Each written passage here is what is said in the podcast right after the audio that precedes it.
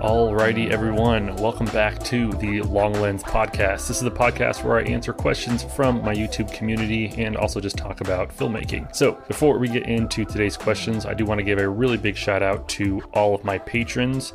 I really can't say enough how much I appreciate all of you. So from the top, we have Tiff Tate, uh, Madi Najad, the Vagabond Photographer, Ben LeBron, Alex Miner, Tapo Mester, Roberto Rivera, Andy Mulcaster, Tony Celium, Chris Lawrence, Will Mon, uh, Gregor Wierzoretsky. Sorry, that one's really tough to pronounce. Lizzie ASMR, Christian Stenner, Yusuke Oyama, Matthew Way, Jamie Lawrence, Oscar Arciniega, Sun Valley Drive Music, Dylan Dykes, and Joel Kimball. Thank you all so much for supporting me on Patreon. And if you would like to join them, there'll be a link in the show notes below. But again, no pressure. But if you do join me on Patreon, you'll get your questions answered first on this podcast and you'll get a little bit of a shout out because I'll read the name next to the question, which I only do for my patrons. So in February, we got some really good questions and I'm stoked to dive into them. So let's start, of course, with our patrons. The first question is from Chris Lawrence. What has been the biggest influence on your style and process? Would you ever consider creating a course teaching your process? I feel like I covered this in one of the more recent podcasts, but I think that a lot of like my filmmaking style comes from watching skate videos. But if you're talking about like my filmmaking style on YouTube, I think that's something that just kind of has evolved naturally and just how I get better at the whole YouTube thing. And there's probably some influences from other YouTubers that I probably don't even realize, but I think that's something that just kind of evolves as you get better at YouTube and filmmaking. If you look at like my videos from even a year two years ago, they look way different and the whole vibe of those videos is a little bit more, I don't know, it just it's not as clean as my videos are now. So I feel like that's something to be stoked on though. Like if you can look back at your old videos and you can tell that they look worse, then that means that you're doing something right. So, next question, I have a few of them again from Tony Celium. I really hope I'm pronouncing your name right. So, the first question Tony is asking about shooting indoors with Micro Four Thirds cameras. And Tony says that he's using lighting and he tries to, to use the lowest f stop and he tries to stay below 3200 ISO.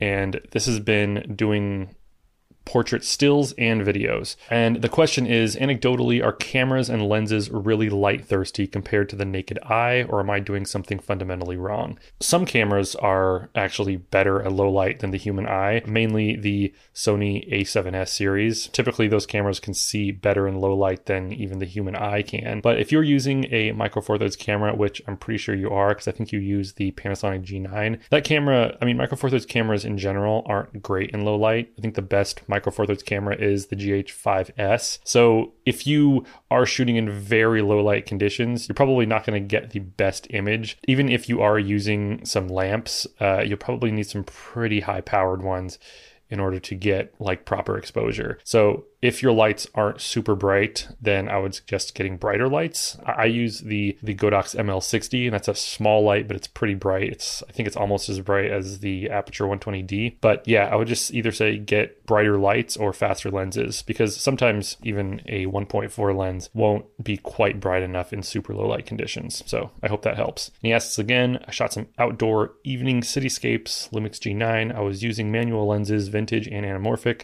so the camera wasn't able to help help in some areas. Are there techniques to know what setting to use to keep your ISO reasonable, leveraging the aperture and depth of field, or just bracket and hope for the best? Yeah, honestly, I'm not too sure. This is, I think, more to do with photography. I feel like if you're shooting raw, then it's pretty easy to clean up ISO noise. If you're shooting video, that's kind of a different story. What uh, one thing that I do is sometimes I'll just put the lens cap on my lens and then shoot just you know super black video uh, at each ISO and just see which one is cleaner by raising the exposure in my editing system. So that's how you can kind of tell which ISO is cleaner. Typically on most cameras, it's not like the in between ISOs, but it's like the 200, 400 800. Those are usually a lot cleaner than the ones in between. So you can just, you know, do some tests with the G9 and see which ISO is cleanest if you're talking about video. Uh, Tony also asks, watching lots of YouTube videos, I see experts talking about things like noise and chromatic aberration. Many times I'm simply not seeing what they're showing. Is it a skill, refined eye situation these experts have acquired, or am I going blind?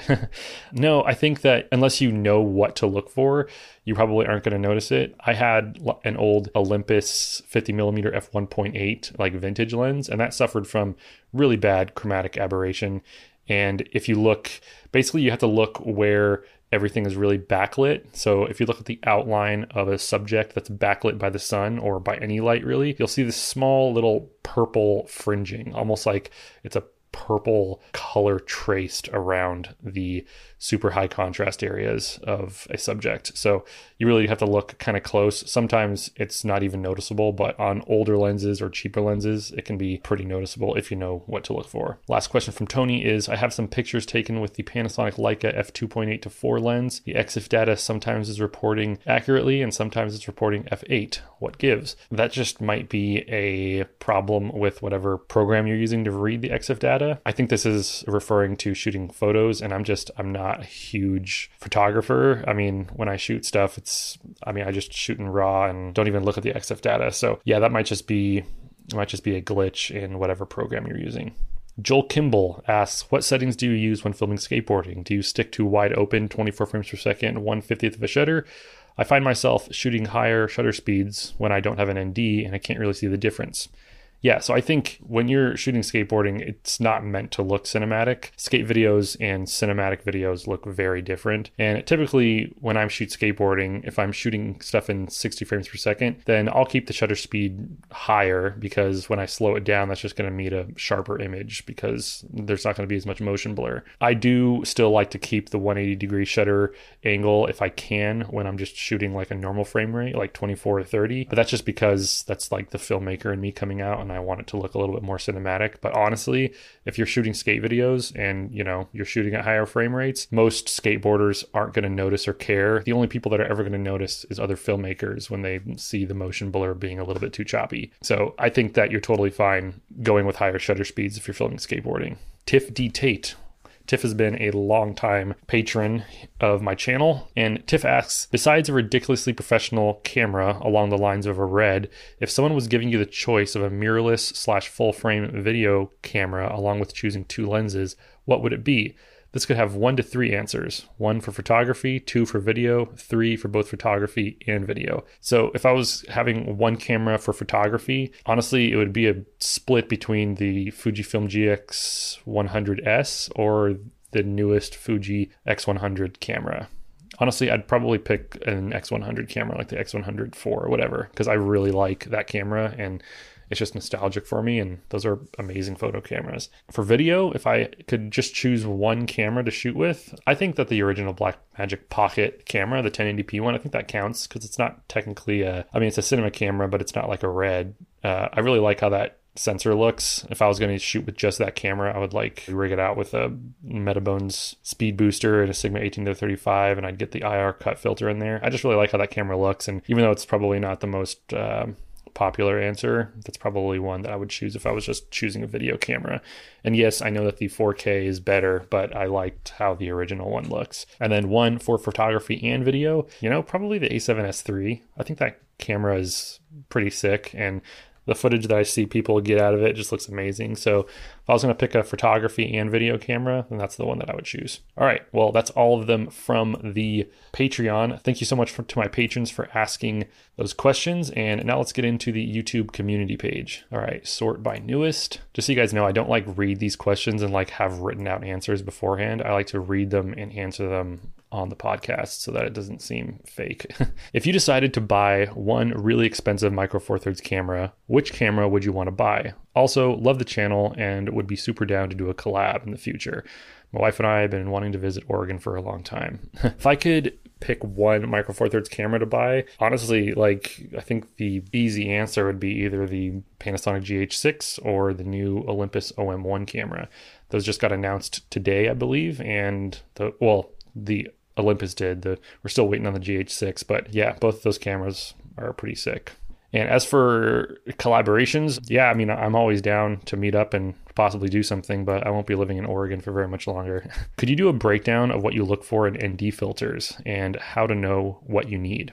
I guess there's a lot of different things that you might look for in an ND filter. Some people with lower resolution cameras might want the ND filter that's going to degrade the image the least, while people with higher resolution cameras might want one that maybe softens the image a little bit. You might want a two to five stop and a six to nine stop for maximum like ND quality, or you might go for like the Tiffen variable ND, which has a much larger range of ND. I guess it just depends on what lens you're shooting with. So if you're shooting with like a Sigma 18 to 35 and you want to keep it wide open at 1.8, then you might need a variable ND filter that has a larger range, like a six to eight or a six to nine stop ND especially if you're shooting out in like the super bright sunlight. I typically I like I've used a lot of different ND filters and I really like the ones by NiSi. NiSi has some really high quality ND filters. I have one by Tiffen and I really like the Freewell variable ND filters. I just did a video on those. So if you want to check that out, then you can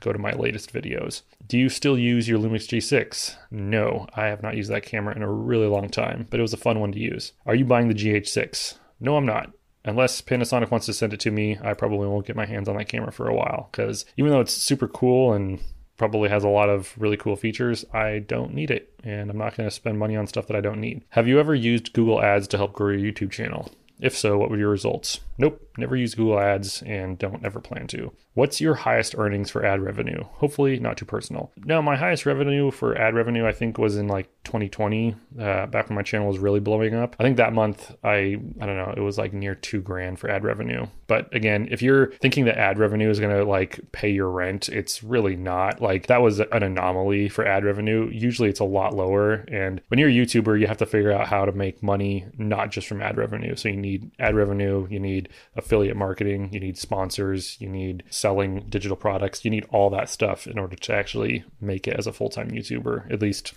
I do.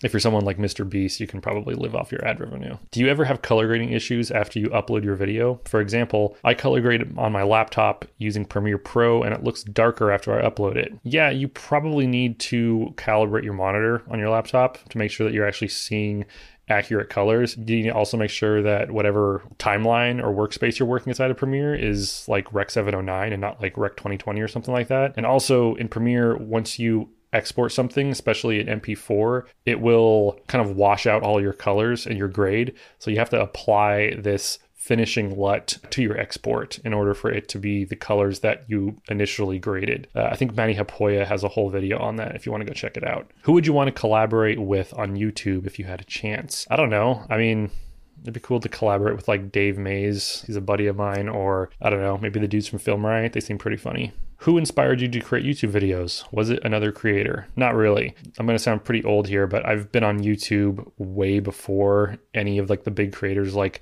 Matti Haapoja or Peter McKinnon even started. I first got on YouTube and created an account in 2006. And so the people that inspired me were skate filmers, not really YouTube creators. I see that most of your videos are shorter, under 10 minutes. Do you think short videos are better for YouTube? How do you manage your video? Do you make a scenario or do you almost improvise? No, I don't improvise anymore. I used to just kind of just talk off the cuff, but now I make little bullet points in my notes app on my phone. I never make a script, but I always try to keep bullet points on the stuff that I want to talk about. And as far as my video length, I just make the videos as long as they need to be. I really I'm always turned off by people who uh, like arbitrarily make the videos longer than they need to be just to get past that eight minute mark. And for those of you who don't know, once you're past eight minutes, you can put mid roll ads, which makes you a little bit more money. But sometimes it can really hurt your view your view duration if people just click off the video because they don't like seeing the ad. So I just say make the videos as long as they need to be.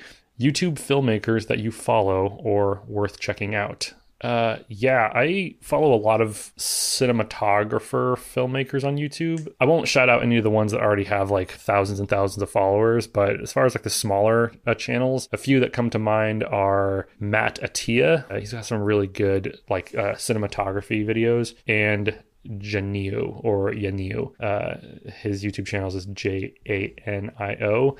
Uh, he's got some really good stuff. And even though this guy is a little more popular, Lewis Potts is a really good cinematographer that I love. I love watching his videos. Film cameras have been surging in popularity for the past few years. Have you had any experience with them? And if not, do you have any desire to get into film photography? Yeah, I've seen that too. Like there's so many channels that are starting that are just showing off film cameras. And I'm not trying to like hate on them at all, but like honestly, it all seems like the same type of content. Uh, the film photographers that I really like are like the OGs, like uh, Matt Day and Grainy Days. As for whether I'm going to get into it. I mean, I have a, a, film camera. I have a little Olympus Trip 35, so it's like a 35 millimeter focal length, and it's just like a little point and shoot camera. So that's always kind of fun, but I'm not like super into it. What's the most underrated skill a storyteller should have? I feel like a really underrated skill is editing efficiently.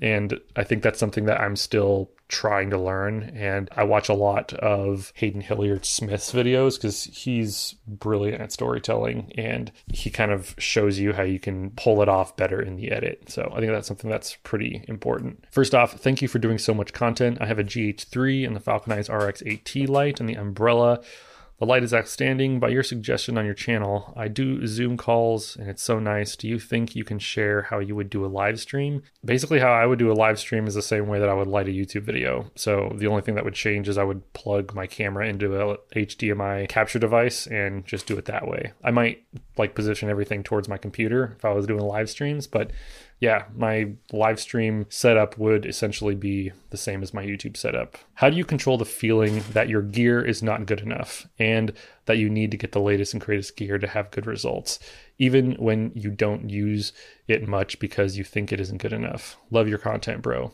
Thank you. I actually did an episode, like a podcast episode on this exact subject, episode three. So if you want to go check that out, I, I talk about gas gear acquisition syndrome and my mindset on that. But yeah, I mean, I would just say again, go and shoot stuff with the stuff that you have. And if your stuff doesn't look good, it's probably not the gear's fault. It's probably because you don't have enough experience yet using that gear. So the best way to get better at something is just to keep on doing it. So that's what I would suggest. Can I make professional videos for clients just by using the SL2 and some lenses? Absolutely.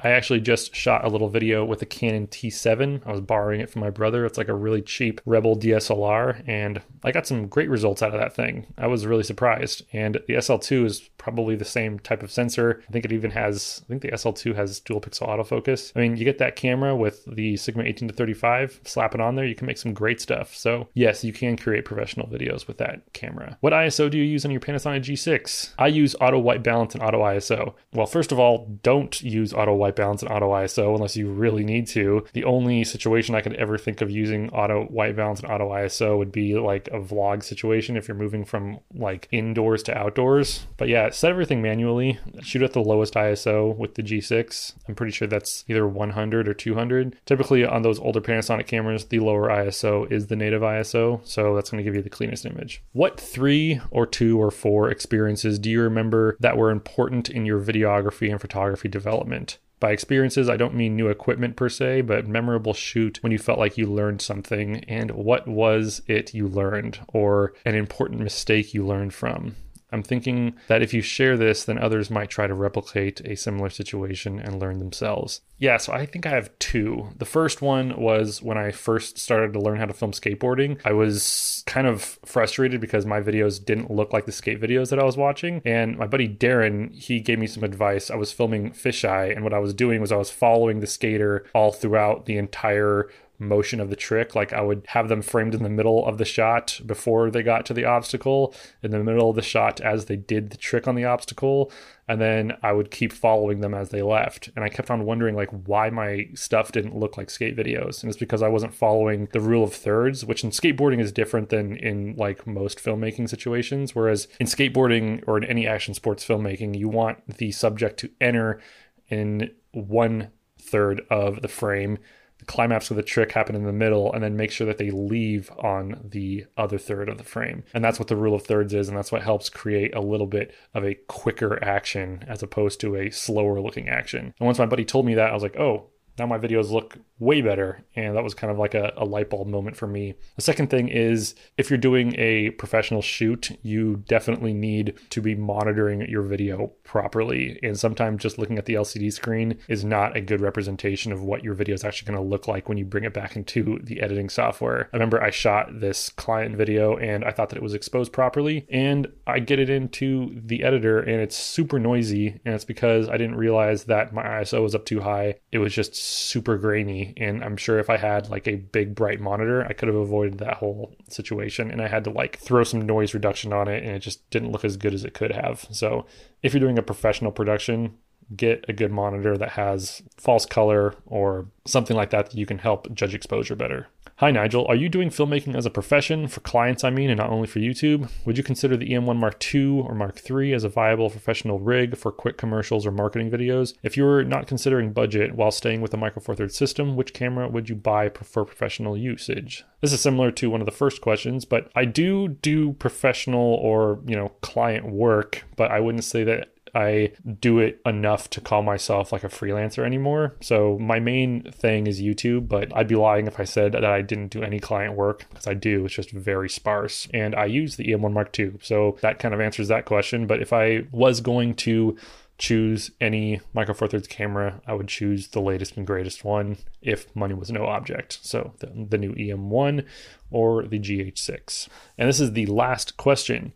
How do you upscale the Panasonic GH3 footage when you had it? I'm trying to save on card space with my G7. Also, how would you make money as a filmmaker teen? Is it possible? Okay, so for the first question, it's pretty easy. For my GH3, I just I worked in a 1080p timeline, but then when I exported, I just put it into a 4K timeline and made sure that I had scale to fit selected. So my 1080p would be scaled up to 4K. And then that's how I got a 4K upload. That's how I upscale stuff in Premiere. It's pretty simple, and I think you can do it in most uh, video editors the same way. And as for making money as a teen filmmaker, I guess it really just depends on what your skill level is. If you're brand new to filmmaking and your stuff doesn't look super high end, it might be kind of hard for you to get your foot in the door when it comes to like making money and you know getting clients as a teen filmmaker. But if i was a teen again i would just try to volunteer my time with more experienced filmmakers and hopefully get experience that way. And that's how i would try to make money or just try to get better at my craft so that i could make money. Because it doesn't matter if you're 15 or you're 35 if you're not good at what you do you're not going to make money at it. So you need to have some level of skill in order to profit from what you're trying to do. So when i was a freelancer if my stuff didn't look good then people wouldn't have hired me so